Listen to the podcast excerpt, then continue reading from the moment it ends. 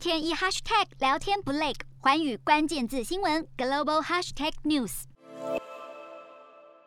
印度目前晶片需求百分之百仰赖外国进口，而且有三分之一来自中国。为了降低对中国的依赖，并且在全球半导体短缺之际，在本土打造完整的半导体产业生态系，莫迪政府批准了一百亿美元的奖励计划，鼓励外国半导体公司到当地设厂。印度资讯科技及电子部长表示，对半导体产业的补贴计划将从二零二二年一月一日起开始接受申请。复合半导体元件设计及封装等业者提出的申请案，最快能在未来三到四个月获准。期望未来两到三年能有十到十二家半导体厂商投产，至少五六十家设计公司开始设计产品。印度政府也透露，眼下业界的反应非常好，几乎所有业界大公司都表达兴趣。台积电、三星电子和英特尔等半导体大厂近期都公布超过一百亿美元的投资计划。如果印度能够成功吸引这些国际大厂，将有助于实现半导体自主。